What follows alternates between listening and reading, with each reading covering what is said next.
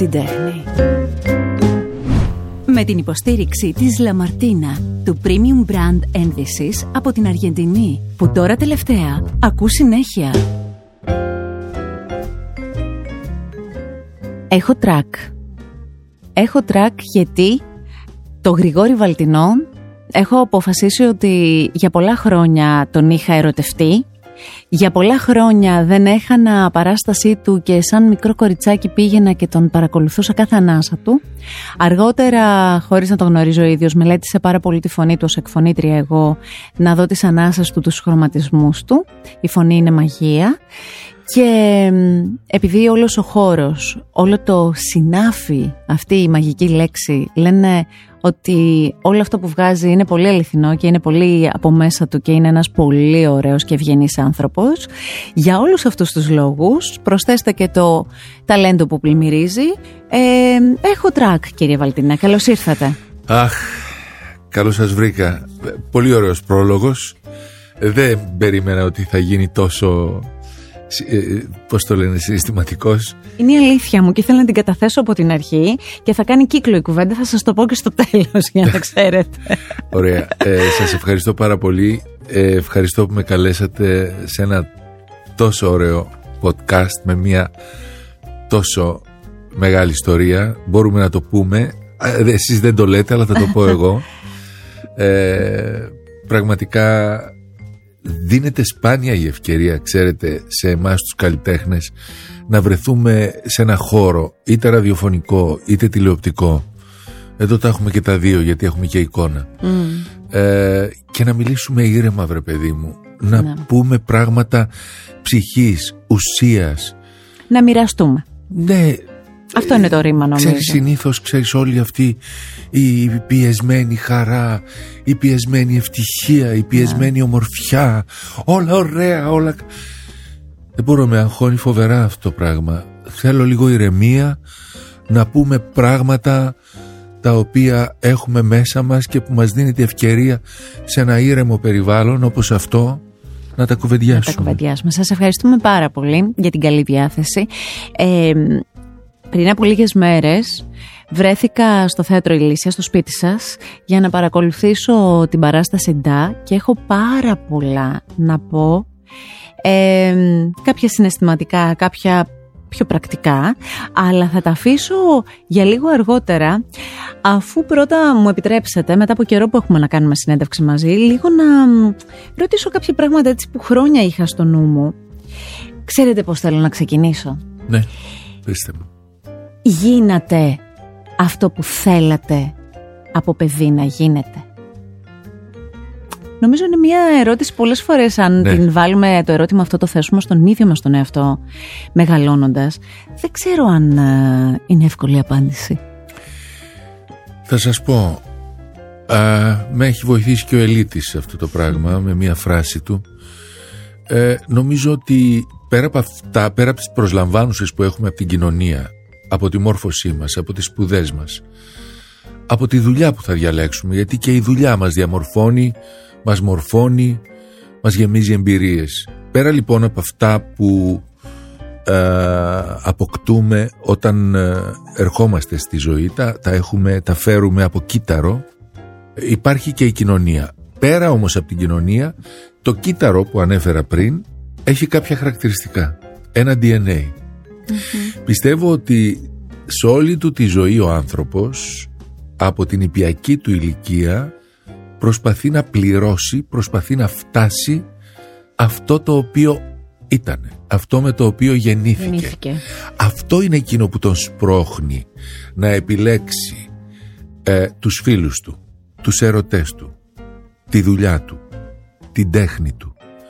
Αυτό είναι εκείνο που μας μορφώνει και μας διαμορφώνει. Γι' αυτό λέω καμιά φορά ότι είχα την τύχη και την ευλογία να γίνω αυτό που ήμουν. Δηλαδή πιστεύω ότι είμαστε κατά κάποιο τρόπο λίγο προγραμματισμένοι σε ένα μεγάλο ποσοστό, πέρα από τις προσλαμβάνουσες, της κοινωνίας, της ζωής, είμαστε λίγο προγραμματισμένοι. Και αν καταφέρει κανείς να γίνει αυτό που ήτανε, ναι. αυτό με το οποίο Είναι επιτυχία, ε; Είναι επιτυχία γιατί είναι συμβατό με αυτό που είναι και του δημιουργεί μια ηρεμία. Ναι. Δεν έχει προβλήματα προσωπικά, δεν έχει συγκρούσεις, δεν έχει στερήσεις, δεν έχει κάποια κόμπλεξ, κάποιους Ναι. κόμπους. Και το θεωρώ μεγάλη ευλογία.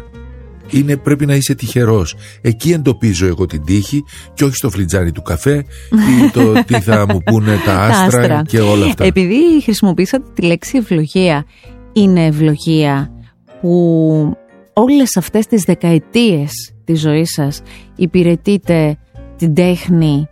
Είσαστε ένας από τους ηθοποιούς που δεν έχουν α, κάνει εκπτώσεις και δεν έχετε παρεκκλίνει τη πορεία σας.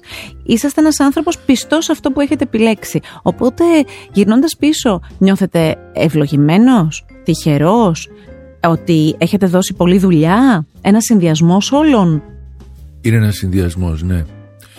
Ε, ευλογημένος ε, νιώθω καταρχάς και τυχερός γιατί ε, επέλεξα αυτό που έπρεπε να επιλέξω.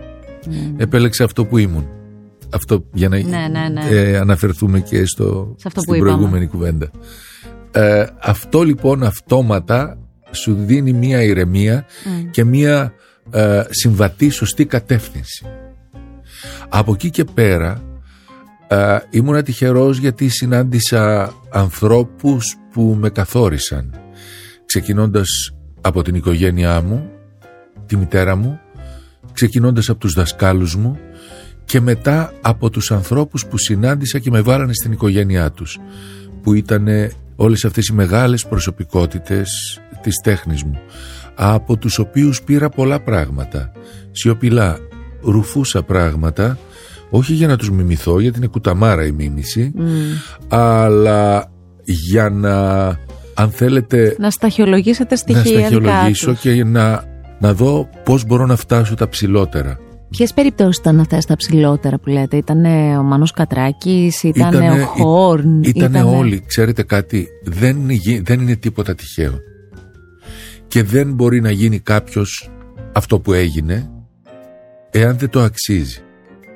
Η μεγαλύτερη κρυσάρα, το μεγαλύτερο φίλτρο είναι ο κόσμος, είναι ο χρόνος. Είναι η οικογένεια της τέχνης σου, του θεάτρου εμπροκειμένου. Δεν μπορείς λοιπόν να είσαι λάθρα Μμ, εδώ. Μπορείς να είσαι ένα, δύο, τρία, πέντε χρόνια; Όχι παραπάνω. όχι παραπάνω. Και πρέπει να έχεις και αντοχές και ικανότητες αθλητή μαραθώνιου και όχι κατοστάρι. Εσείς το έχετε αποδείξει αυτό, γιατί είναι πολλά τα χρόνια. Ναι, Έτσι μόνο μπορεί κάποιος να το πει. Γιατί ξέρετε, συγγνώμη σας διέκοψα, αλλά ξέρετε, όχι. υπάρχουν κάποιοι συνάδελφοι, συναναστρεφόμαστε τόσους, συνεντευξιαζόμαστε με τόσους. Νομίζω ότι είσαστε συγκεκριμένοι άνθρωποι αυτοί που, ας μου επιτραπεί, δικαιούστε να μιλάτε για μαραθώνιο. Γιατί τα ίδια τα χρόνια, η ίδια η σκηνή αποδεικνύει κάποια πράγματα χωρίς πολλά λόγια. Είστε από αυτούς τους ανθρώπους. Ε, γι' αυτό το λέω, γιατί αυτά όλα που λέτε εσείς και αναφέρεστε σε δικούς σας δασκάλους, ε, υπάρχουν πολύ νεότεροι ηθοποιοί που όταν βρεθούν εδώ έχουν σαν σημείο αναφοράς μεταξύ κάποιων ακόμη ανθρώπων και εσάς. Ευχαριστώ. Με τιμά ιδιαίτερα αυτό. Αν και πιστεύω ότι κάθε γενιά, κάθε νέα γενιά στην τέχνη είναι βελτιωμένη. Αρκεί να πατάει στην παράδοση, να μην σνομπάρει αυτό που έχει προηγηθεί, να μην θέλει να το αποδομήσει, να το ξεπεράσει, όπως κάνουν κάποιες παραστάσεις που ξεκινάνε με την αποδόμηση χωρίς να ξέρουν αν μπορούν να δομήσουν. Αυτό δεν το λέω με κάποιο κομπασμό, με κάποια έπαρση, «Ω, κοιτάξτε πάρτε μας για παράδειγμα. Το λέω γιατί αυτοί οι άνθρωποι που το κάνουν αυτό το πράγμα είναι έξυπνοι, είναι σεβαστικοί. Σέβονται αυτό που έχει προηγηθεί, την κεκτημένη γνώση. Μμ. Και είναι πολύ σημαντικό να μην την πετάς, γιατί σου έρχεται έτοιμη. Είναι δώρο. Είναι δώρο. Λοιπόν, σαφώς το θέατρο είναι παιδί της εποχής του. Και εκφραστικά και γλωσσικά και ε, πώς να το πούμε αισθητικά ε, και κυρίως κοινωνικά. Επεξεργάζεται πια τα τρέχοντα. Αλλά η τέχνη αυτή καθεαυτή έχει κάποιες ιδιαιτερότητες που δεν πρέπει να τις παραβλέπεις. Αν θέλεις μπορείς να τις βελτιώσεις Αλλά αυτός είναι ο δύσκολος δρόμος. Άρα για να γυρίσω σε αυτό που λέγατε πριν και επειδή ανέφερα εγώ δύο ονόματα από αυτά που έχω διαβάσει για εσάς, ε, καθόλου τυχαία δεν ανέφερα το όνομα του Μάνου Κατράκη. Θα το συζητήσουμε και αργότερα γιατί παίζεται και ρόλο που έχει παίξει ο Μάνος Κατράκης. Ναι, ο Κατράκης για μένα ήταν πρότυπο όχι τόσο φωνής για την ωραία φωνή του που όλοι μιλάνε όσο για την έκφραση που είχε αυτή η φωνή. Ναι. Εάν δείτε τι δωρικότητα έχει ο Κατράκης ας πούμε ένα παράδειγμα την ώρα που απαγγέλει το άξιον εστί Αυτό. πόσο λιτός είναι πόσο εύρος έχει και πόσο βάθος έχει νοηματικά, συναισθηματικά απλά, λιτά, δωρικά είναι, είναι θα λέγαμε ε, η κορυφαία στιγμή που μπορεί να φτάσει ένας ηθοποιός χωρίς να κάνει τίποτα, χωρίς μπαρόκ, χωρίς τερτύπια, χωρίς φιωριτούρες, χωρίς θεατρινισμούς, να εκφράζει ακριβώς αυτό που πρέπει να πάρει ο θεατής και αυτό που ήθελε να δώσει ο συγγραφέας. Είναι το πρότυπο. Και όταν εσείς κληθήκατε πρώτη φορά να μπείτε στο άξονεστη, αυτό ε, Πώς να το πω για να μην. Σας φόβησε, δηλαδή ότι θα υπάρχει. Πώς θα το αγγίξετε όταν έχετε κι εσείς ο ίδιος τόσο ψηλά αυτό που ο ίδιος ο Κατράκης έκανε; Ναι, ε, προσπάθησα να μην το μιμηθώ. Α, εγώ είχα την τύχη να έχω καθηγητή τον Τάσο το Λιγνάδη και κάναμε επί τρία χρόνια το αξιονεστή στο Εθνικό Θέατρο. Θα λέγαμε ότι είναι το διδακτορικό μου. Ναι. Ε, όταν κατάλαβα λοιπόν μέσα από το αξιονιστή κατάλαβα πολλά πράγματα για την ποίηση γενικότερα. Όταν κλήθηκα λοιπόν να κάνω πρώτη φορά αξιονεστή, είτε σε συναυλία, είτε αποσπασματικά κάπου, σαφώς τρόμαξα, γιατί ο ευαγγελικός λόγος που έχουν τα πεζά του αξιονεστή δεν μπορεί να εκφραστεί με επιφανειακά θεατρικά τερτύπια. Αυτό λοιπόν με προχώρησε και σαν ηθοποιό. Σαφώς η στίξη του Κατράκη είναι αξεπέραστη, κατά συνέπεια έπρεπε και η στίξη του ίδιου του, του ελίτη είναι αξεπέραστη, κατά συνέπεια αυτή δεν αλλάζει. Ναι. Αλλιώς θα αλλάξει το νόημα. Από εκεί και πέρα τώρα ε, δεν νομίζω ότι θα φτάσω ποτέ. Από εκεί και πέρα τώρα υπάρχουν και πολλοί επόμενοι ηθοποιοί οι οποίοι όταν θα χρειαστεί να αγγίξουν πάλι αυτό το μεγαλειώδες έργο θα έχουν στο σημείο αναφοράς και εσάς γιατί εγώ προσωπικά δηλαδή ε, σας έχω ταυτίσει. Ε, επειδή είμαι κοντά σε αυτή τη γενιά προφανώς, δηλαδή αυτό έχω γνωρίσει, ε, έχω τη φωνή ταυτόσιμη, δηλαδή την έχω στα χαίρομαι, μου. Χαίρομαι όχι για, για να πενευτώ, αλλά χαίρομαι που αυτό που είχα στο μυαλό μου επικοινώνησε ναι. με τον κόσμο. Πάντα χαίρομαι όταν συμβαίνει αυτό μέσα από μια δραστηριότητα, μέσα από μια παράσταση, γιατί αυτός είναι ο στόχος μας. Ο στόχος μας είναι το ίδιο το κοινό. Ε, πρέπει να έχεις πάντα το κοινό κατά νου και όχι αυτό που θα ήθελε να κάνει ένας ε, καλλιτέχνης ερήμην του κοινού. Από το κοινό, κυρία Βαλτινέ, πρέπει να έχετε πάρει πάρα πολύ αγάπη. Πάρα πολύ. Πάρα πολύ. Δηλαδή πρέπει να είστε πλούσιος.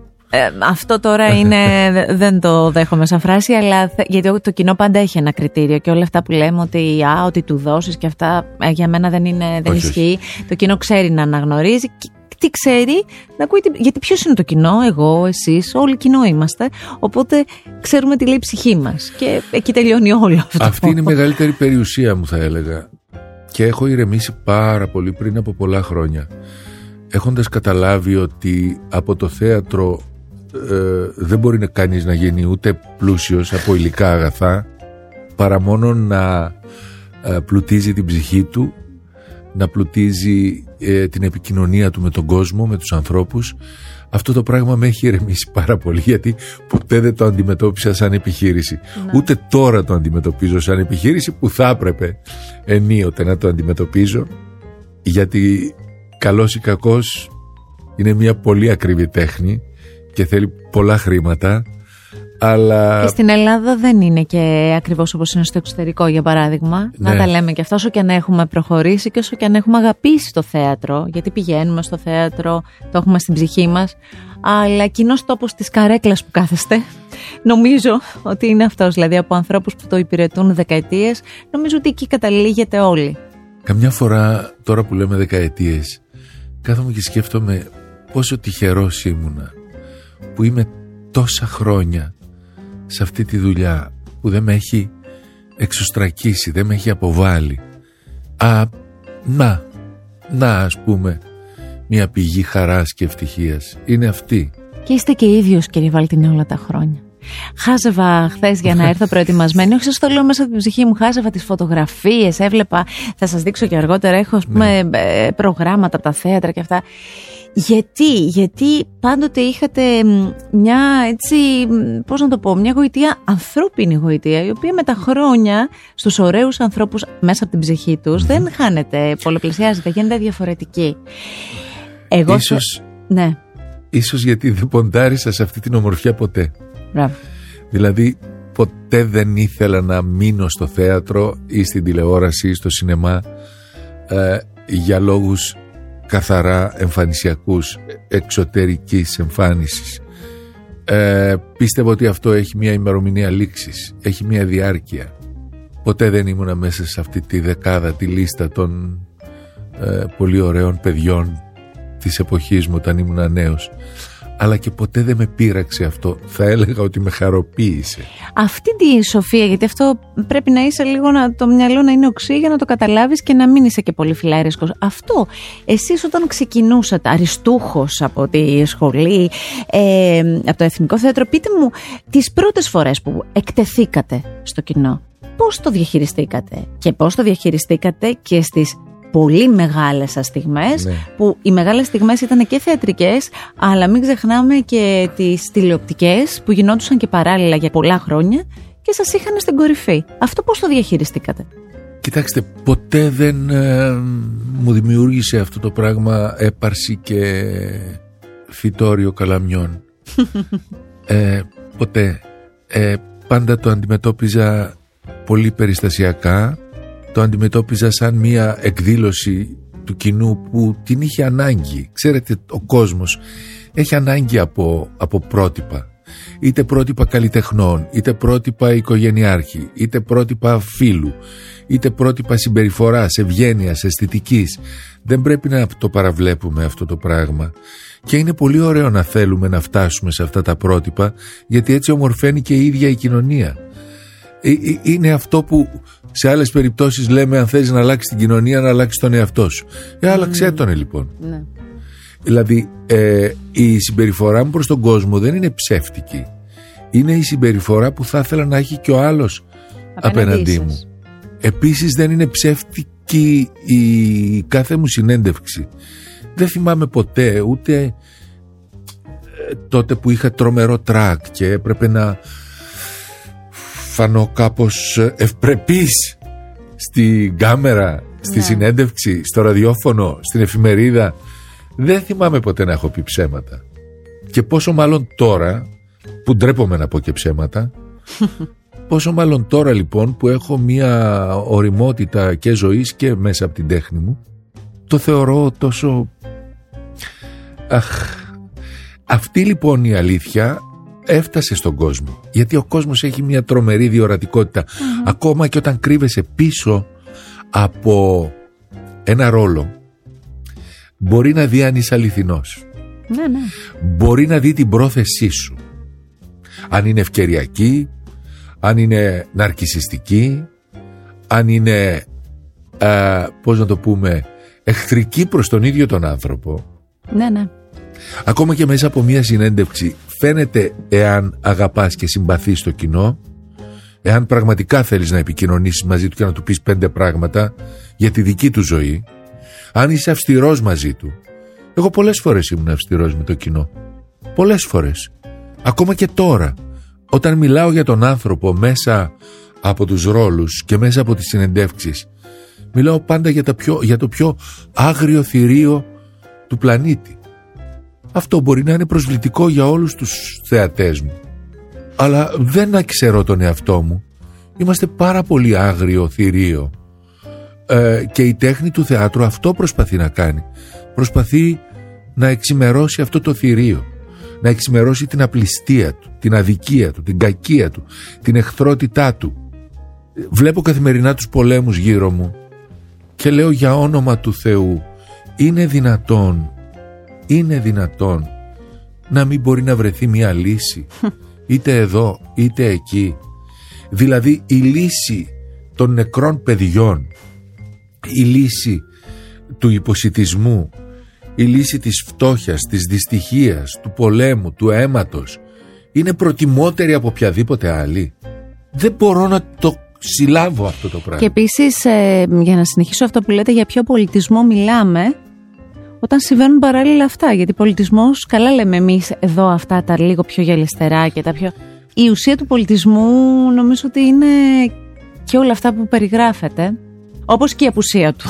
Ξέρετε κάτι, αυτό καμιά φορά μου δημιουργεί μια απελπισία, μια ματαιότητα σε αυτή την τέχνη που διάλεξα η οποία θέλει να βελτιώσει τον άνθρωπο. Καταρχάς εμάς. Ας είμαστε ειλικρινείς. Εγώ τη διάλεξα για μένα αυτή την τέχνη. Ως ψυχοθεραπεία λίγο.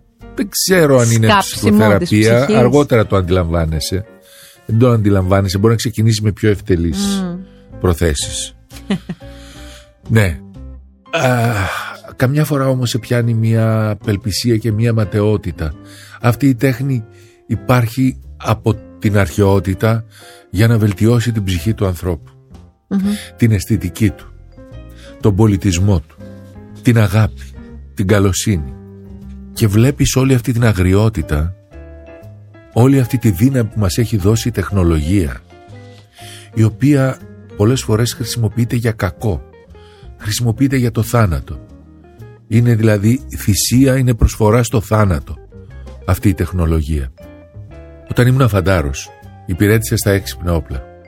Σε αυτούς τους υπέροχους πυράβλους που βλέπετε, το λέω εντελώς σαρκαστικά όπου πατάγαμε ένα κουμπί και τότε ήταν πρωτόγονοι και πηγαίναμε εκεί, πηγαίναν οι πύραυλοι μας εκεί που έπρεπε.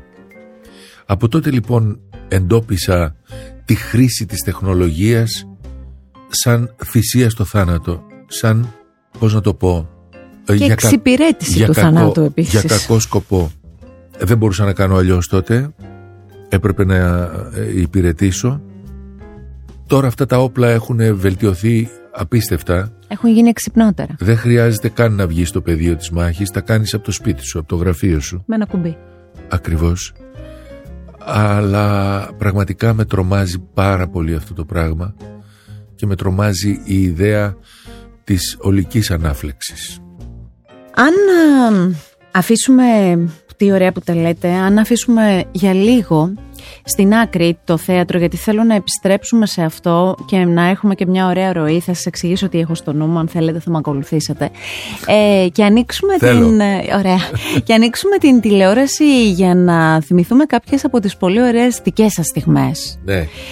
Ε, σε μια τηλεόραση και σε μια εποχή μυθοπλασίας που κατά τη γνώμη μου ήσασταν, ε, τι να πω, ένας και ένας στους ρόλους. Ένας και ένας σε αυτές τις δουλειές. Θέλω να μου πείτε έτσι αν γυρίσετε τα χρόνια πίσω και σας θυμηθείτε ας πούμε στην τόσο καινοτόμα για την εποχή της, πολύ μπροστά για την εποχή της σειρά που λεγόταν Ανατομία ενός εγκλήματος. Πολύ μπροστά. Τώρα ανοίγουμε στο Netflix και βλέπουμε όλες αυτές τις σειρές. Αλλά τότε και την Ελλάδα που είχε υποδεχτεί αυτή την ιδέα του Κοκκινόπουλου και αυτό όλο που είχε κάνει ο Κοκκινόπουλος, ήταν πολύ μπροστά. Εγώ φοβόμουν κιόλας, να σας πω την αλήθεια. Πολύ αίμα. Πολύ αίμα. ήταν πολύ. Ε, θέλω να θυμηθείτε τον εαυτό σας σε κάποιες από τις δουλειές που εσείς ξεχωρίζετε.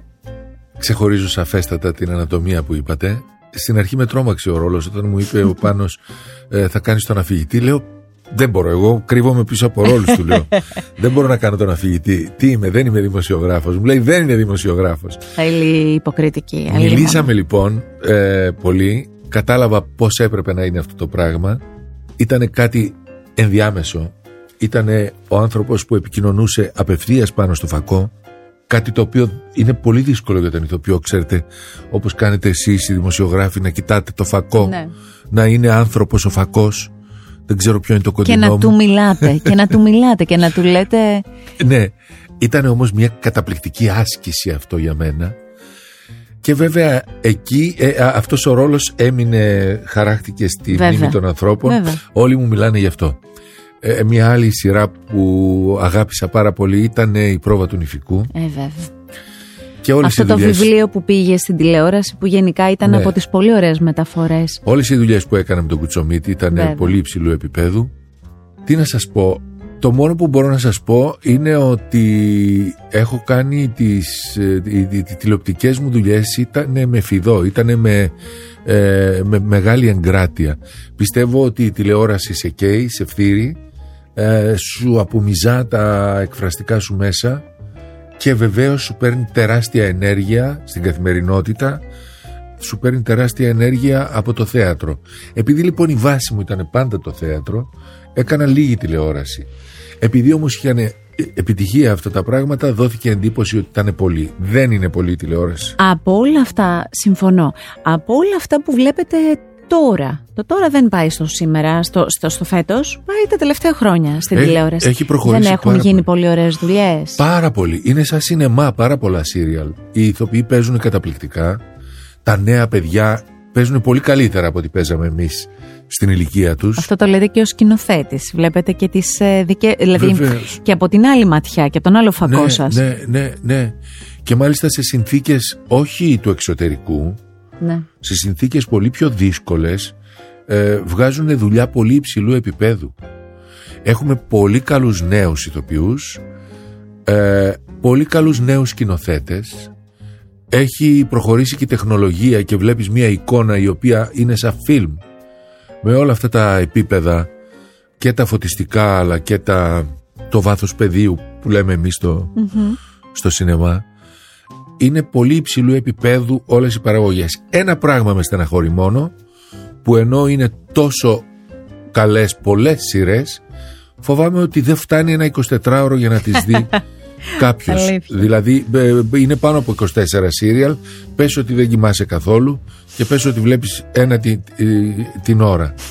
ε, πρέπει μετά να περάσεις και και στο διαδίκτυο να δεις αυτά που έχασε, τα άλλα 24. Περάσαμε πολλά χρόνια, κύριε Βαλτίνα, που δεν είχε μυθοπλασία η τηλεόραση. Είχε μόνο reality εκπομπές, είχε τέτοια πράγματα. Και μετά την. Τα αντιπαθώ αυτά πολύ.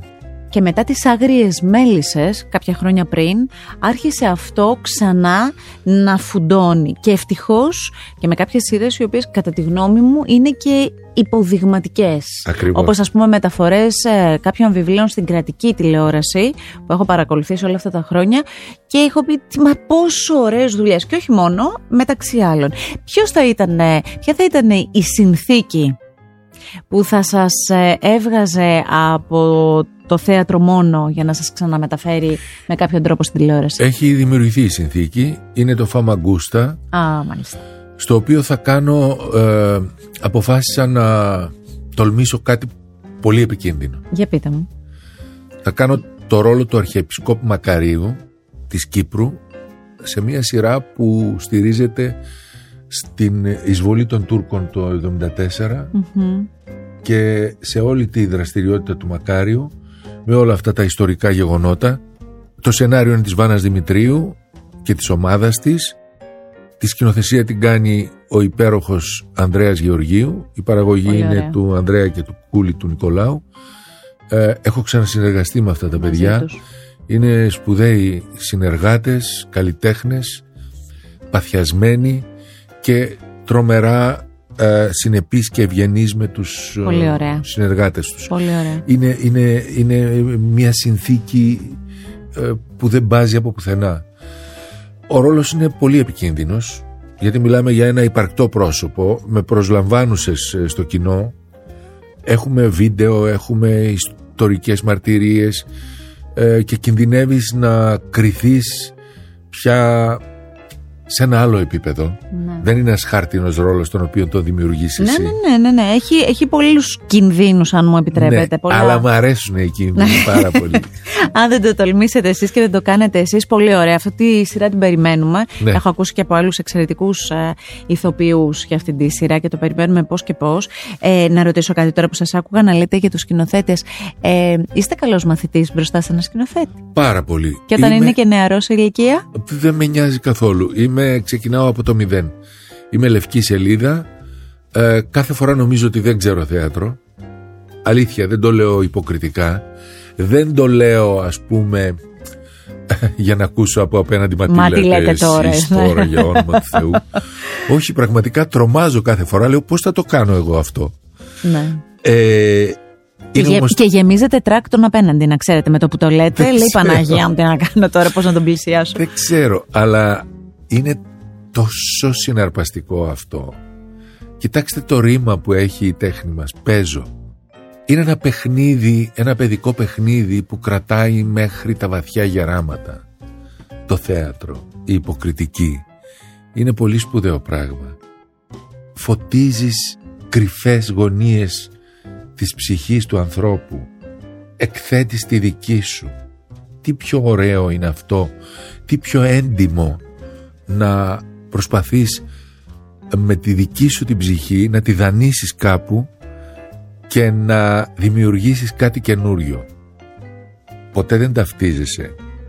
Πάντα υπάρχει η δική σου αισθητική, η δική σου φιλοσοφία η οποία επηρεάζει το ρόλο γι' αυτό και διαφέρει η μία ερμηνεία από την άλλη. Για όνομα του Θεού αλλιώς θα ήταν ναι, τεχνητή νοημοσύνη και θα, δεν χρειαζόταν να ξαναπαιχτεί Μην το δίνετε σαν παράδειγμα αυτό με την τεχνητή νοημοσύνη γιατί τώρα, τώρα τη βλέπουμε από μακριά και μας έρχεται Άκου την τέχνη και απογείωσε αισθητικά την εμφάνισή σου με τη νέα χειμερινή συλλογή Λαμαρτίνα. Ρούχα με έμπνευση από την Αργεντινή που συνδυάζουν έντονα χρώματα και πολυτελή φάσματα σε μοντέρνες γραμμές για όλα τα στυλ.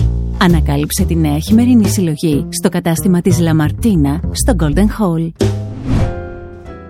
Μέσα από το θέατρο. Πίκρες. Έχετε πάρει; Όχι. Ωραία. Είστε ευτυχής άνθρωπος. Είμαι. Αυτό που συνήθως λέω όταν δίνεται η ευκαιρία είναι ότι δεν είχα πόλεμο, δεν είχα τρικλοποδιές, δεν είχα αντιπαλότητες. Δεν ξέρω τι έφταιγε σε αυτό. Ποτέ κανένας δεν μου έκλεισε το δρόμο. Ίσως γιατί με το που ερχόμουν σε επαφή με τους ανθρώπους του θεάτρου, δεν ξέρω, αμέσως συμπαθιόμασταν, αγαπιόμασταν. Γινόταν η ζήμωση. Γινόταν η ζήμωση. Θέλαν να με βάλουν στην οικογένειά τους και ήθελα να τους βάλω στην οικογένειά μου. Με όσους δεν ένιωθα συμβατός, απομακρυνόμουν. Mm. Ούτε τους πολεμούσα, ούτε θα τους πολεμήσω ποτέ. Απλώς δεν θα ήθελα να υπάρξω μαζί τους. Αυτά όμως τα πρόσωπα είναι, θα λέγαμε, από ελάχιστα έως ανύπαρκτα. Ακόμα κι αν έχει συμβεί κάτι στο παρελθόν, εγώ είμαι υπέρ της συγχώρεσης. Πιστεύω δηλαδή στο θετικό αποτέλεσμα του να συγχωρέσεις μια στραβοτιμονιά κάποιου. Ακόμα και αν έχει κάνει κάτι εναντίον σου. Μπορείς να τον κάνεις πολύ καλύτερο άνθρωπο και πολύ καλύτερο απέναντί σου εάν το ξεχάσεις αυτό το πράγμα γιατί ποιος από μας δεν έχει κάνει λάθη. Αχ, ε, πολύ σωστά παίζετε τον Ντά. Ε. Κάνατε πολύ σωστά που παίζετε τον Ντά. Ε, λίγη υπομονή ακόμη γιατί θέλω να σας πω δύο πράγματα ακόμη πριν μπούμε στον Ντά. Μα, μα σας ακούει, είναι πολύ συμβατό όλο αυτό. Ε, σίγουρα στις μεγάλες χαρές του θέατρου είναι η στιγμή και μετά οι, οι πολλές στιγμές που ακολούθησαν που γίνατε η δίποδας. Ναι. Και που ταξιδέψατε αυτό το αριστούργημα σε όλο τον κόσμο και κυριολεκτό μεγάλη στιγμή το 2000 στο Κολοσσέο της ε, ναι. Ρώμης και βεβαίως και μεγάλη στιγμή την ιστορία την έχετε πει, ξέρω ότι δεν σας αρέσει να επαναλαμβάνεστε, μεγάλη ιστορία βεβαίως και μεγάλη στιγμή όταν πήγατε και στη Νέα Υόρκη με τον Πολ Νιούμαν έξω από το καμαρίνι σας να έχει, εσείς λέτε ότι έχει υποκληθεί στο αρχαίο δράμα, εμείς όλοι πιστεύουμε ότι συνδυαστικά με αυτό έχει υποκληθεί και στο δικό σας ταλέντ. Ε, ναι νομίζω, ε, είναι, δεν ξέρω. Α ας μην το συζητήσουμε αυτό. Ας, το ας δώσουμε όμως το σωστό σε αυτό που λέω για ένα πράγμα. Ένας μεγάλος ηθοποιός μπορεί να καταλάβει έναν άλλον ηθοποιό, αν είναι καλός ή όχι. Α το πάρουμε σωστά. Ωραία. Α το δεχτώ λοιπόν. Ωραία. Ευχαριστώ. Ε, ο Ιδίποδα ήταν το έργο που με οδήγησε στο θέατρο. Όταν το διάβασα ή όταν το είδα να παρίσταται στη σκηνή, λέω Αχ, εγώ θέλω να κάνω αυτή την τέχνη. Αλήθεια; Ναι, ναι, ναι. Σε τι ηλικία αυτό; Α, πόσο ήμουνα. Δεν είχα τελειώσει καν το γυμνάσιο, το ναι. εξατάξιο τότε. Και είδα το Μάνο Κατράκη mm, να παίζει στο Ηρώδιο. Ναι, να παίζει τον Ιδίποδα και λέω Δηλαδή αν γίνω ηθοποιός εγώ θα παίζω τέτοια έργα. Τι ωραία σκέψη. Ναι. Και τελείωσε. Εκεί έγινα ηθοποιός. Έγινε αυτό που ήμουν. Το είχατε ομολογήσει σε κάποιον; Ε, αυτό; Ή μόνο στην ψυχή σας μέσα το είπατε. Όχι, το λέω, το λέω φανερά. Ωραία. Νομίζω το έχω ξαναπεί. Όχι πολύ συχνά. Εννοώ την ώρα που το νιώσατε, το είπατε. Δεν ξέρω, με τη μητέρα σας, με τους φίλους σας, με ποιον είχατε πάει; Ε, και να μην το είπα, αυτό. Φαινότανε. Φαινότανε. ναι. Ο Ιδίποδας είναι πραγματικά μια μεγάλη στιγμή. Θα ήθελα πολύ να το ξανακάνω. Δεν ξέρω αν εμφανισιακά και βιολογικά θα το αντέξω. Αλλά αυτή η ρόλη είναι ιδέες, δεν είναι. Ε, δεν στηρίζονται στην εξωτερική εμφάνιση, ούτε στην ηλικία. Δεν χρειάζεται να έχεις ακριβώς την ηλικία του ρόλου, γιατί μιλάμε πια για κάτι πέρα από τα ανθρώπινα. Και εσείς το έχετε αποδείξει και με άλλους ρόλους αυτό με τις ηλικίες. Ναι, και στο παρελθόν. Μου και να άρεσε, όταν ήμουν μικρός, μου άρεσε να κάνω του μεγαλύτερου. Ε, βλέπετε. Και τώρα που μεγάλωσα θα μπεμπεκίσω κάποια στιγμή, δεν το γλιτώνω. λοιπόν, αυτή ήταν, είναι μία νομίζω από τις στιγμές τις μαγικές με τον Ιδίποδα. Ε, ανέφερα και για το βιολιστή και θέλω έτσι δύο κουβέντες. Έχετε ξαναμιλήσει πολλές φορές. Είναι από τις παραστάσεις που έχουν μείνει, έχετε βραβευτεί για την παράσταση αυτή. Ε, πόσα το χρόνια είσαστε. Ναι, νομίζω ότι δεν χρειάζεται πολύ έργο. Καλά μου τα είπαν εμένα. ότι είμαι τέτοια. Ότι είστε τέτοια. Ε, θέλω όμως τώρα που ο βιολιστής έμεινε στα πίσω ας πούμε, έχει περάσει. Θέλω τη ματιά σας στην απόφαση, στο πώς το κάνετε όλο αυτό, πώς όλοι μιλούσαμε για αυτόν τον ρόλο. Κοιτάξτε, την αλήθεια. ο βιολιστής είναι το πλήρες έργο. Ναι. Το πλήρες θέατρο. Τα έχει όλα. Το musical πάντα μου άρεσε γιατί είχα την ευκαιρία να τραγουδάω κιόλας, το οποίο το θεωρώ και αναπόσπαστο από το θέατρο, από την τέχνη, την υποκριτική. Ε, ο βιολιστής είναι η απόλυτα υπέροχη μουσική, ναι. τα απόλυτα υπέροχα χορευτικά, το απόλυτο δέσιμο της πρόζας που δίνει τη σκητάλη στη μουσική γίνεται τόσο οργανικά σαν λαϊκό δρόμενο, δεν το καταλαβαίνεις. Ναι. Όταν έρχεται το τραγούδι δεν είναι σαν διακοπή της παράστασης, σαν διάλειμμα, είναι σαν συνέχεια, όπως πρέπει να είναι το musical. Αν πω για την ιστορία, νομίζω ότι είναι η ιστορία της ανθρωπότητας σε κάθε στιγμή. αυτή η αντιπαλότητα, αυτή η εχθρότητα, ο διωγμός, η προσφυγιά, τα προβλήματα τα μικρά, τα οικογενειακά, η αποκατάσταση των παιδιών, η φτώχεια, ο πλούσιος, οι διαφορές οι κοινωνικές. Δεν υπάρχει κάτι το οποίο που να μην εμπεριέχεται να στο μην έργο. το εμπεριέχει αυτό το έργο. Έτσι. Και είχα την ευτυχία και τη χαρά και τη μεγάλη γενεοδορία του Γιώργου του Λεμπέση που είναι ο θεατρικός μου πατέρας να μου το χαρίσει αυτό το πράγμα να μου το δωρήσει και το οποίο με προχώρησε τόσο πολύ και σαν ηθοποιό, σαν καλλιτέχνη το είχα τέτοια λαχτάρα όταν του το είπα ήμουνα μικρός δεν είχα τη βιολογική ηλικία να το παίξω ε, και ε, το καθυστερήσαμε ένα-δύο χρόνια. Αλλά μετά κατάλαβε ότι το ήθελα τόσο, πολύ, που θα μπορούσα να γεράσω εν μία νυχτή. Ναι. και γέρασα. Όχι, ήταν, ήταν οι στιγμές που νομίζω η θεατρική Αθήνα είπε ναι, αυτό ας πούμε. Ήταν, ήταν τεράστιο, ήταν μεγάλο, ναι. το έδειξε και η ιστορία. Ε, ξέρετε κάτι, επειδή αναφέρατε τον, τον Γιώργο Λεμπέση και το θέατρο Λαμπέτη, καταρχάς θα σας πω ένα μυστικό που το κρατάω καιρό να σας το πω, αλλά δεν το έχω φέρει μαζί μου. Ξέρετε ότι έχω κάνει, κορίτσια δεν το έφερα, έχω κάνει φωτογράφηση με το γιο σας, το ξέρετε, παιδάκι ο γιος σας. Για τα νηφικά Λεμπέση, εγώ ήμουνα η νύφη και την έχω τη φωτογραφία και ο γιος σας ήταν το παρανυφάκι δίπλα, ο παραγαμπρός, ας πούμε. Να το βάλουμε τώρα; Και... Θα σας το δείξω. Κακώς δεν το έφερα. Για το... Θα το βάλετε insert, ένθετο στο, στο μοντάζ. Για την παράσταση νηφικό κρεβάτι. Α, πα, πα. Τότε με τον Νίκο Σεριανόπουλο και τη Ρένια Λουιζίδου.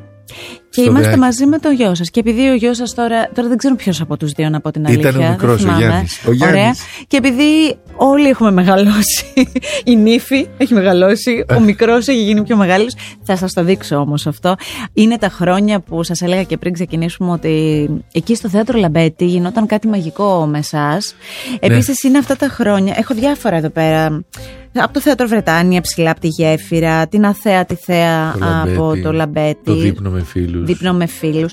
Σας έλεγα λοιπόν έτσι για να ευθυμίσουμε. Νομίζω ότι για χρόνια πίστευα ότι είσαστε παντρεμένος ή με την Κάτια Δανδουλάκη Ναι. ή με την Κοραλία Καράντη. Μεταξύ μας, που την αγαπώ την Κάτια πάρα πολύ και το ξέρει, Και η, με την κοραλία, η Κοραλία μου τέριαζε πιο πολύ Ναι, σε εσάς. ναι. Δεν ξέρω για ποιο λόγο. Ε, ίσως, ε, δεν ξέρω. ε, Για την είμαστε- Πέμη δεν το πίστευα.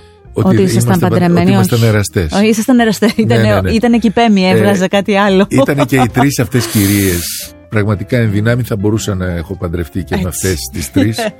τις αγαπώ, είναι πανέμορφες. Ε, γιατί όχι. Μου αρέσει και ο χαρακτήρας τους. Έτσι. Και ποτέ δεν είναι και αργά. Εντάξει, τώρα αυτό είναι μια άλλη κουβέντα. Μπορούμε να του κάνουμε μια πρόταση από εδώ. στην Βεβαίως κάμερα. και είναι και υπέροχες γυναίκες, υπέροχες γυναίκες και οι τρει. Ε, πόσα χρόνια παίζατε με αυτές τις συμπροταγωνίστριε, Ναι, πολλά. Ήταν αυτό που σας λέω εκείνα Ήτανε τα οι χρόνια τρεις- τα μαγικά. Οι τρεις γυναίκες, οι τρεις θεατρικές μου παρτενέρ της ζωής μου. Ε, με την Κάτια έχω παίξει τουλάχιστον τέσσερα χρόνια. Με την Πέμη έχω παίξει καμιά δεκαριά. Βέβαια. Με την Κοραλία έχω παίξει πεντέξι. Ε, να το, ορίστε. Έγινα, Τέλειωσε- βγή- βγήκαν τα χρόνια, τέλειωσε βγήκαν οι η καριέρα έρωτες. μου. Ήταν πολύ ωραία χρόνια όμως αυτά. Ε, μ, Ντα. Ντα. Ντα όπως θα μπορούσαμε να πούμε λίγο μπαμπάκα μου. Ναι, ναι, Δηλαδή- ντάντι, ντάντι, όχι ντα το, του, του Πούτιν. Όχι, όχι αυτό. Όχι το, αυτό. το άλλο το γλυκό, το τρυφερό, που δεν είναι πατέρας αλλά είναι μπαμπάς. Διαφορά. Μμμ. Αν α, αυτή την παράσταση, ακούστε τώρα τι μαγικά πράγματα έχω να πω για αυτήν την παράσταση. Να πάτε να τη δείτε, αν δεν την έχετε δει μέχρι τώρα. Αν την έχετε δει μία φορά, να τη δείτε και δεύτερη, γιατί άλλα θα σας ξυπνήσει και άλλα θα καταλάβετε. Και εσείς και εμείς και όλοι. Είναι τρυφερή και αστεία, έχει βαθιές αλήθειες, μεγάλα ζόρια της ψυχής, έχει δεύτερη ανάγνωση σε πολλά, κατά τη γνώμη μου πάντα. Είναι ο τρόπος που ο Ζούλιας έχει σκηνοθετήσει. Είστε κι εσείς υπέροχος. Είναι και ο Μιχάλης Οικονόμου καταπληκτικός. Η Ταμίλα Κουλίεβα. αυτ- Ό, όλος ο Θείασος. Όλος, όλος, ο Θείασος. Γιώργος ο Σουξές, Ο Σουξές, η βεβαίως. Νεκταρία Γιαννουδάκη, ο Λάμπρος ο Κωνσταντέας, ο Βασίλης ο... Ε, όλοι είσαστε εκπληκτικοί. Όλοι, όλοι, όλοι. Είναι και αυτό που λέτε εσείς στο σημείωμα. Αφήστε τώρα, δεν έχω μπροστά το. Και η Κωνσταντίνα Εκλαψινού βέβαια σε αυτό το ρόλο. Τι ωραία. Ε, π- π- Υπέροχη, υπέροχη. Ο Γρηγόρης Βαλτινός λοιπόν στο πρόγραμμα που θα πάρετε από εκεί λέει «Την ψυχή του Ντά την έχουμε ανάγκη όλοι μας. Ο Ντά έχει τοποθετήσει την ευτυχία σε μικρά καθημερινά πράγματα, ελεγχόμενα από τον άνθρωπο, σε χειροπιαστές και ουσιαστικές χαρές και πάνω απ' όλα στην προσφορά και την αγάπη.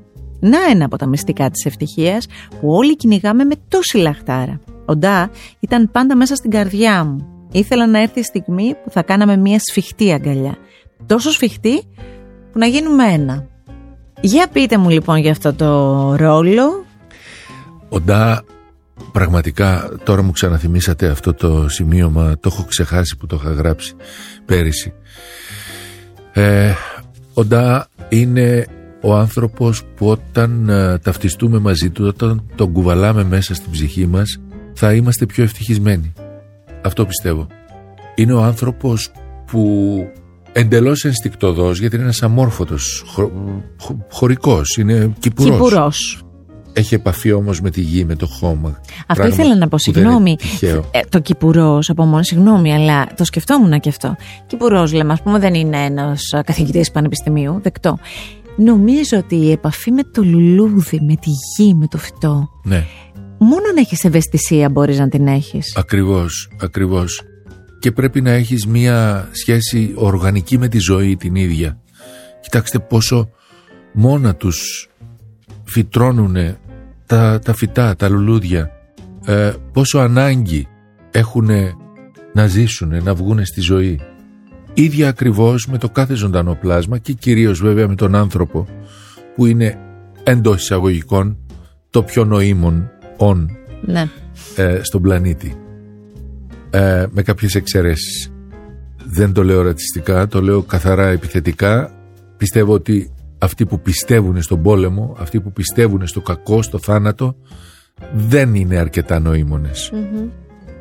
Λοιπόν, Ο Ντά λοιπόν είναι ένας άνθρωπος που θέλει να μοιράσει αγάπη εντελώς ενστικτοδός γιατί πιστεύει ότι η αγάπη γεννάει την αγάπη. Το κακό φέρνει κακό.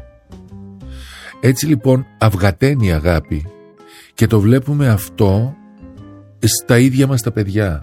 Το βλέπουμε στις επόμενες γενιές. Ένα παιδί που έχει πάρει αγάπη, που έχει πάρει τρυφερότητα, ζεστασιά, κατά κανόνα, κατά πλειοψηφία, κατά 99% να είστε σίγουροι ότι αγάπη θα δώσει και στη Μα ζωή. κληροδοτείται η Ακριβώς. αγάπη. Κληροδοτείται η αγάπη και μακάρι να είσαι κληρονόμος. Ναι. Λοιπόν, είναι ευτυχισμένα τα παιδιά που έχουν πάρει αγάπη. Ο Ντά πιστεύει και πάρα πολύ στην ε, απλότητα, στην καθημερινότητα, στο λίγο, γιατί είναι ένας φτωχός άνθρωπος, το οποίο μάλιστα μπορεί πολλές φορές ακόμα και το δυσάρεστο και το βαρύ και το ασήκωτο να το βαφτίσει θετικό, Ναι. με θετικό πρόσημο, ακριβώς για να, για να εξοικειωθεί μαζί του, για να νιώσει όμορφα. Θέλει την ομορφιά γύρω του. Ο Τσάρλι, ο υιοθετημένος του γιος, ενώ πάρα πολλοί άνθρωποι δεν μπορούν να διαχειριστούν την έλλειψη της αγάπης, Αυτός δεν μπορεί να διαχειριστεί την πολύ αγάπη. αυτός δεν μπορεί Ναι. να διαχειριστεί την πολύ Και ο- αγάπη. ε, είναι εξοργίζεται σαν να μην το σε αυτό. πιστεύει. Δεν είναι τυχαίο, γιατί είναι ένα εγκαταλελειμμένο παιδί, ένα άλλο θέμα που ανοίγει το έργο, είναι ένα εγκαταλελειμμένο παιδί, ένα παιδί το οποίο κάποια μάνα το γέννησε και το πέταξε και το οποίο ζει παρέα με αυτό το γιατί. Έχει μία, αν θέλεις, οργή, την οποία μοιραία θα τη βγάλει στο πιο κοντινό του πρόσωπο, που είναι η θετή του γονείς. Γονείς του. Η οργή αυτή είναι κάτι φυσικό, ειδικά, ιδιαίτερα στην εφηβεία, πόσο μάλλον σε ένα παιδί το οποίο από γένα πετάχτηκε. Είναι ένα σπουδαίο έργο, δεν του λείπει το χιούμορ, δεν του λείπει το αστείο, είναι η αισθητική που έχω στην ερμηνεία και στο θέατρο. Πιστεύω ότι λειτουργεί αντιστοιχτικά και ότι το ένα τροφοδοτεί Μα το σας άλλο. έλεγα με το που μπήκατε στο στούντιο ότι ε, παρακολουθώντας την παράσταση γελούσα γιατί έχει πολλά κομικά στοιχεία. Είναι και ο τρόπος που κοιτάτε, ο τρόπος που παίζετε, είναι αυτό που είσαστε εσείς. Μετά αισθανόμουν και λίγο άσχημα που γελούσα ενώ το θέμα από μόνο του μου ξυπνούσε άλλα. Και να σας Αυτό πω και ήθελα. πράγματα... Ναι, το καταφέρατε. και να σας πω και πράγματα που θα σας ξυπνήσει. Δεν ξέρω αν οι γονείς όσων ακούν είναι εν ζωή.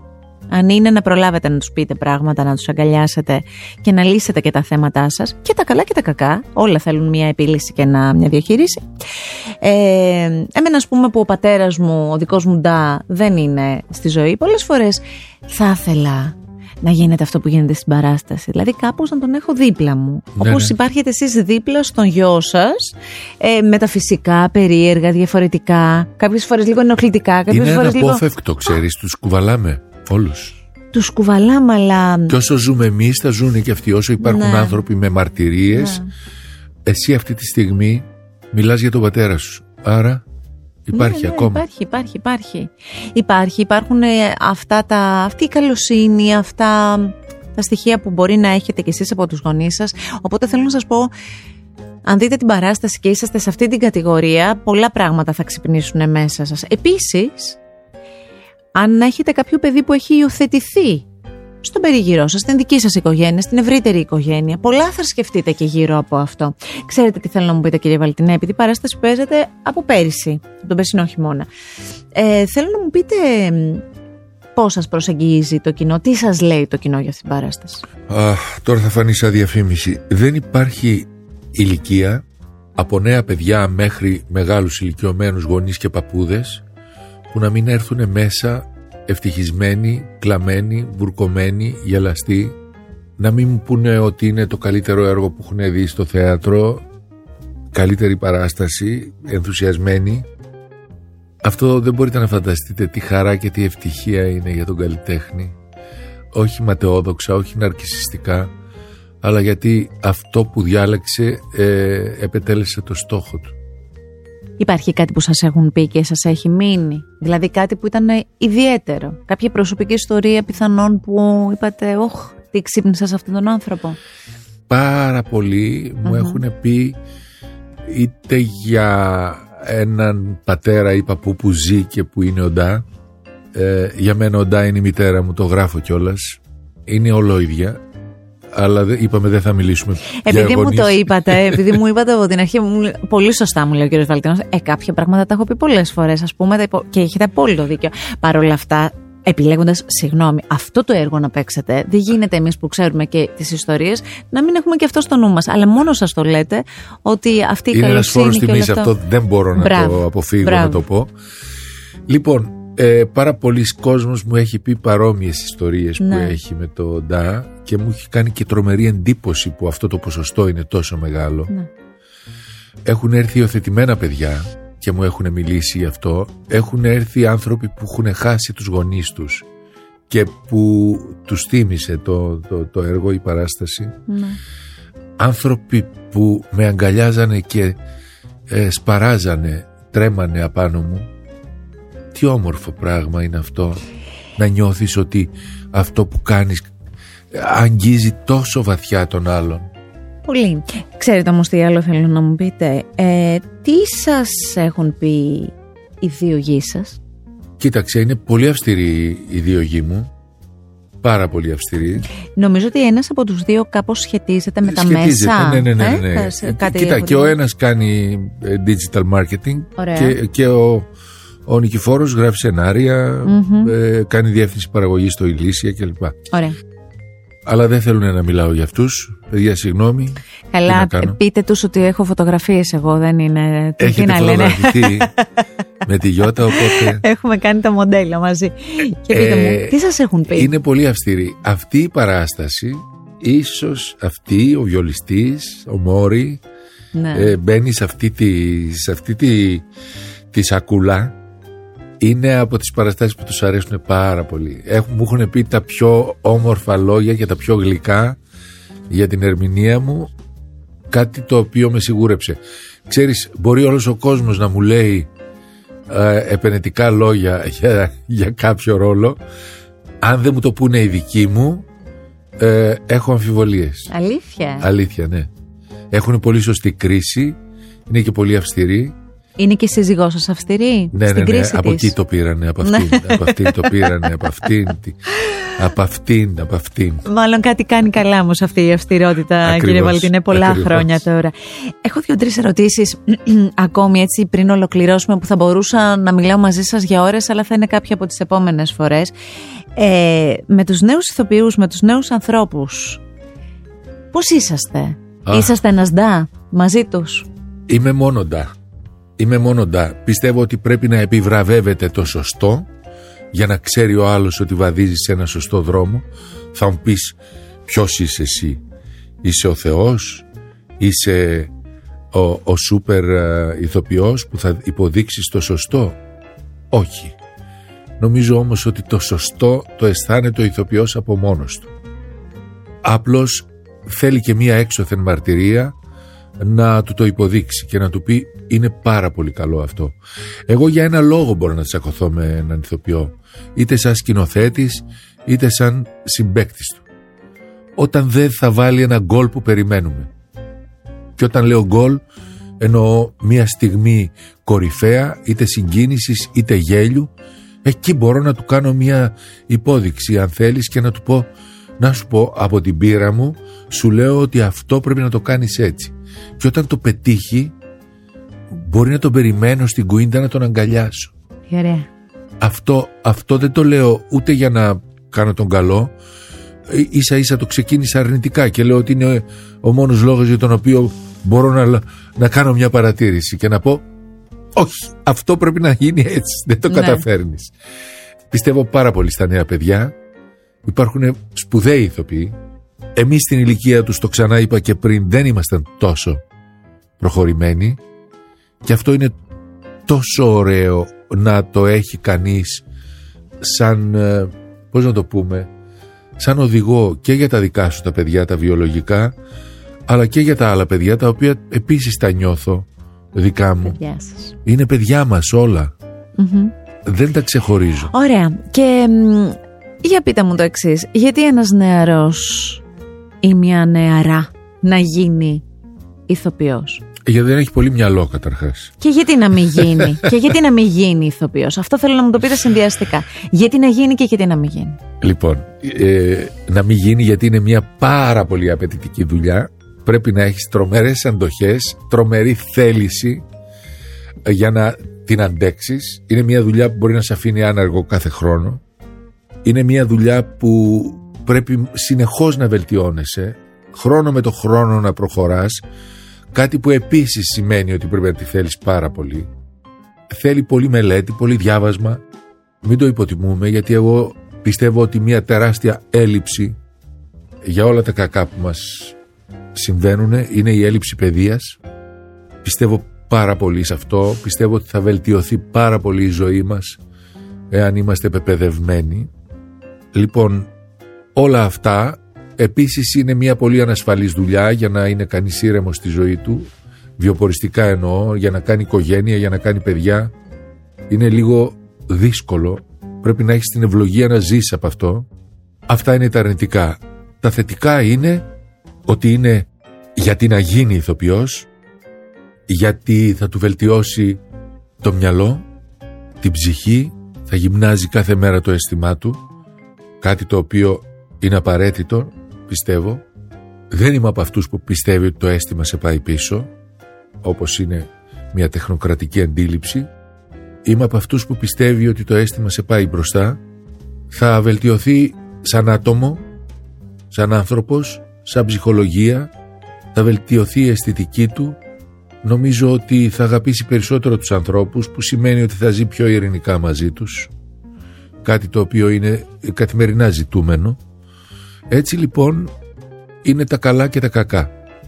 Όλα αυτά δεν ισχύουν ε, εάν, εάν το θέλεις πάρα πολύ δεν υπολογίζεις τίποτα, από όλα αυτά. ούτε τα καλά ούτε τα κακά τα βρίσκεις στην πορεία. Και, Ξεκινάς και και πας με κέρατα μπροστά έτσι, έτσι, και βαράς στον τουβάρι.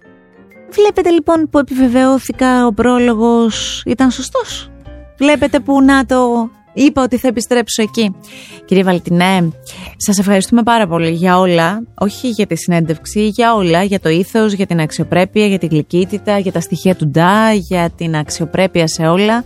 Κάθε φορά θα είναι μεγάλη χαρά μου να σας συναντώ, θέλω να το ξέρετε αυτό. Θα ξανάρθω λοιπόν. Με μεγάλη χαρά και θα έρχομαι. Εγώ, ξέρετε, έχω και μια συστολή να έρχομαι στα καμαρίνια όταν τελειώνει η παράσταση. Συνήθως στέλνω μήνυμα ε, για να μην ενοχλώ, γιατί ξέρω ότι έχετε δώσει, όχι εσείς μόνο, όλοι οι ηθοποιοί που δίνετε την ψυχή σας εκεί πάνω. Παρ' όλα αυτά, θέλω να πω ότι χαίρομαι και πάρα πολύ που απολαμβάνετε και τις αγκαλιές του κόσμου και είστε ανοιχτός στις αγκαλιές του κόσμου. Αυτό είναι από τα χαρακτηριστικά σας. Ε, να πάτε στο θέατρο Ηλίσια να δείτε το Ντά για να έχουμε να λέμε και να μοιραζόμαστε γιατί νομίζω ότι είναι από αυτές τις παραστάσεις που άμα θέλετε να πάρετε και τους γονείς μαζί και να πάτε θα είναι έτσι μια ωραία έξοδος Νομίζω ότι το περιθώριο είναι μέχρι τις 21 Νοεμβρίου γιατί από 2 Φεβρουαρίου παίζουμε στη Θεσσαλονίκη στο θέατρο. Μέχρι τις 21 Ιανουαρίου είναι το περιθώριο. Ιανουαρίου, γι' αυτό λέμε για περιορισμένο ωραία. αριθμό, δεν είναι όλη τη σεζόν. Ωραία. Ε, και από 2 Πάτε Θεσσαλονίκη. Πάμε Θεσσαλονίκη. Στην Ξάνθη θα πάτε να παίξετε που είναι και η αγαπημένη πόλη. Λοιπόν, ακούστε. Υπάρχει ένα σχέδιο ναι. μετά τη Θεσσαλονίκη ναι. να κάνουμε μία μίνι περιοδία. Να πάτε. Ε, να πάτε. Και βέβαια η Ξάνθη. Ε, βέβαια, τώρα εκεί θα περπατήσετε στα. Είναι πρώτη. Θα πάω και στη δράμα. Θα πάτε και στη δράμα. Ε, βέβαια, θα στείλω τη μαμά μου εκεί να το δει. που άλλος έρωτας εκεί. Τώρα την λέμε οικογενειακό είναι αυτό. Λοιπόν, να έχετε υγεία και δημιουργικότητα. Αυτό. Άπειρα σας ευχαριστούμε. Εγώ ευχαριστώ που μου δώσατε την ευκαιρία να μιλήσουμε τόσο ανθρώπινα, τόσο ήρεμα, τόσο βαθιά, τόσο αληθινά. Ευχαριστώ πάρα πολύ. Αυτό το επεισόδιο με τον Γρηγόρη Βαλτινό και κάθε επεισόδιο Art Podcast μπορείτε πολύ εύκολα να το απολαύσετε κλικάροντας στο artpodcast.gr ή σε όποια από τις δημοφιλείς πλατφόρμες εσείς επιλέξετε για να ακούσετε podcast. Με την υποστήριξη της Λαμαρτίνα γνωρίστε και εσείς τη νέα χειμερινή συλλογή κάνοντας ένα στιλιστικό ταξίδι από την Αργεντινή στην Αγγλία στο κατάστημα της Λαμαρτίνα στο Golden Hall. Ακού την τέχνη. Art Podcast με τη Γιώτα Τσιμπρικίδου.